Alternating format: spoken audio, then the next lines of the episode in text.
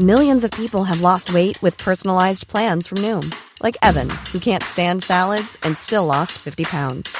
Salads, generally, for most people, are the easy button, right? For me, that wasn't an option. I never really was a salad guy. That's just not who I am. But Noom worked for me. Get your personalized plan today at Noom.com. Real Noom user compensated to provide their story. In four weeks, the typical Noom user can expect to lose one to two pounds per week. Individual results may vary. Kapitel 6 Den 1 november kom Statens kriminaltekniska laboratoriums, SKLs, analyser från rånmordet i Kalamark. De hade undersökt DNA, fingeravtryck och andra tekniska spår. SKL hade letat i laggården, i brödernas hus, i deras röda Opel Omega, i Elvy Karlssons hem i södra Vistträsk och i hennes Toyota. Tejpen som hade använts på Roger Lindberg, snören, morotspåsen och givetvis den blodiga påken tillhörde de föremål som hade undersökts. Även blodfläckarna på den frottéhandduk som Kajlina hade använt när han stannade till hos Eva i Iggesund var analyserade. Resultatet blev en besvikelse för åklagaren. Det fanns inga spår efter Kajlina, varken på gården eller i brödernas bil.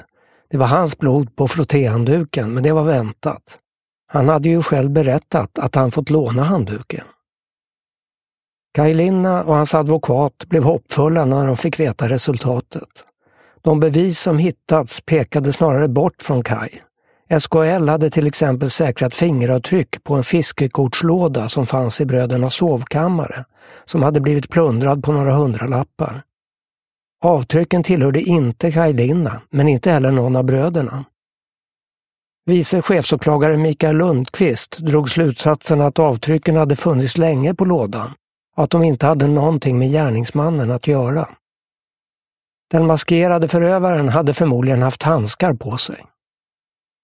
Mikael Lundqvist var desto mer nöjd med de telefonlister som polisen tagit fram. Enligt åklagaren bekräftade de att Nils historia stämde. Listorna visade vilka telefoner som varit i kontakt med varandra vid olika tidpunkter och hur långa samtalen hade varit. Det fanns också angivet vilka master de olika mobiltelefonerna hade varit uppkopplade mot. Nils hade två mobiltelefoner och hade även använt sin pappas hemtelefon i Arvidsjaur. Han hade haft flera kontakter med Kajlinna och även med Bertil, precis som han hade sagt. Enligt Mikael Lundqvist gick det också att bevisa att Kajlina hade ljugit om när han lämnade huset i Södra Vistträsk den 14 april för att resa söderut mot Stockholm. Han hade sagt att det skett vid tio tiden på kvällen. Det kunde inte stämma enligt åklagaren, för enligt listorna hade hans telefon varit uppkopplad mot en mast en bit norr om Skellefteå klockan 23.15. Det var nästan 15 mil från Södra Vistträsk till masten som registrerat samtalet och Ailina hade sagt att han körde i normal hastighet. Polisen provkörde sträckan på en timme och 46 minuter. Tidsschemat gick inte ihop. Kajlina och Anders Karlsson pekade på andra samtal som talade för att Kajlina inte kunde hinna till Kalamark i rätt tid. På onsdagen då angreppet mot bröderna Lindberg skedde hade han talat med Nils i Elvi Karlssons hemtelefon. Samtalet hade avslutats klockan 18.12. Från Södra Vistres till parkeringsplatsen vid Eliasleden var det 9,3 mil enligt polisens mätning. Sen var det ytterligare 1,9 kilometer genom skogen fram till brödernas gård, på ett snötäcke som inte höll hela vägen. Ungefär klockan 19.40 hade grannen Erik sett benen i gluggen. Enligt Kajlinna var det därför omöjligt, eller åtminstone mycket svårt, för honom att hinna till brottsplatsen. Polisen provkörde även denna sträcka. Bilresan tog dem en timme och fem minuter. Utredarna provgick också vägen genom skogen, vilket tog 28 till 29 minuter, inklusive avstickaren till brädgården för att hämta träpåken.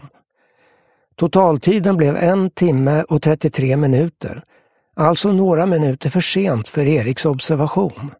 Kajlina hade alltså ett alibi, menade försvaret. Eriks vittnesmål om benen ledde till att polisen genomförde en rekonstruktion för att undersöka om personer med olika kroppsbyggnad kunde ta sig igenom gluggen till laggon. Kai, Nils och Bertil blev uppmätta och fotograferade med bar överkropp. Bilderna visar att Kai var smal och atletiskt byggd. Han var 182 cm lång och vägde 75 kilo. Han hade en omkrets runt axlarna på 125 cm. Nils var betydligt större och klart överviktig. Han var 184 cm lång och vägde 120 kilo. Omkretsen runt axlarna var 143 cm. Bertil vägrade först att vara med på undersökningen men lät sig till sist mätas. Han var betydligt kortare, 173 centimeter, och vägde 83 kilo. Det var omöjligt att på ett realistiskt sätt förmå de inblandade personerna att försöka ta sig igenom den trånga gluggen. Så polisen valde ut andra personer med kroppsmått som liknade Nils och Kajs. Av okänd anledning brydde de sig inte om att hitta någon som motsvarade Bertil. Resultatet blev att den smärtare av personerna, som skulle föreställa Kai, lyckades ta sig in medan den större, som skulle vara Nils, misslyckades.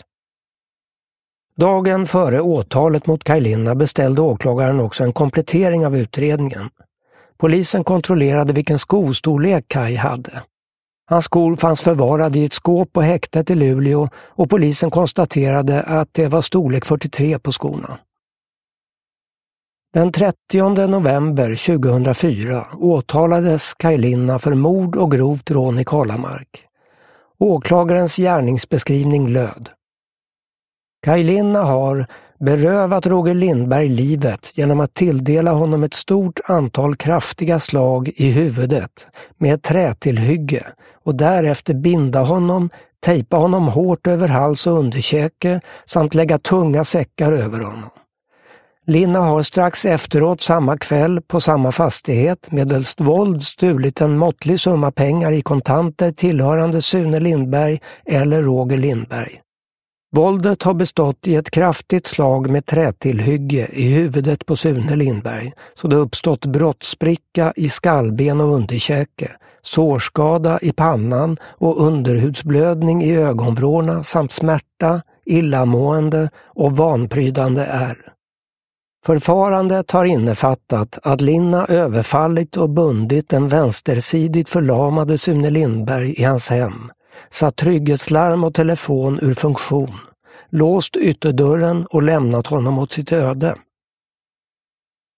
I lokalmedia väckte åtalet stor uppmärksamhet.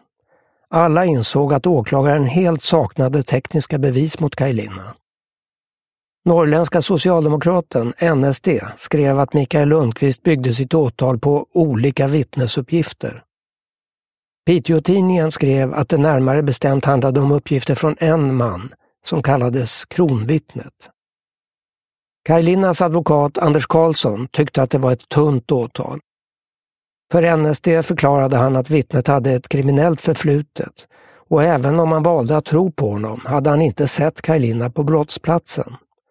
Anders Karlsson var överlag förvånad över åtalet och menade att det rörde sig om en psykologisk effekt av att hans klient gett sig av till Storbritannien, trots att han visste att han var eftersökt av polisen. Något som inte fick lika stor uppmärksamhet var att både Kajlinna och Nils också åtalades för ett annat brott. Ett inbrott som begått sommaren år 2000 på en Konsumbutik i Arjeplog. Strax efter inbrottet hade Nils blivit anhållen som misstänkt, men släppts i brist på bevis. Nils hade själv varit anställd på Konsumbutiken och flera i personalen menade att han hade varit nyfiken på hur man larmar av butiken. Karlina hade varit i Arjeplog och hälsat på Nils strax före inbrottet. Också han hade blivit förhörd men hade aldrig varit misstänkt. Nu, i samband med mordutredningen, hade Eva, Kajs tidigare sambo, berättat att Kaj talat om ett inbrott i en butik där han själv varit inblandad tillsammans med Nils. Både Kaj Linna och Nils nekade till anklagelserna, men Nils pekade ut Kaj även här. Bertil var numera helt avförd som inblandad i brottet. Däremot pågick en utredning mot honom om bedrägeri riktat mot bröderna Lindberg.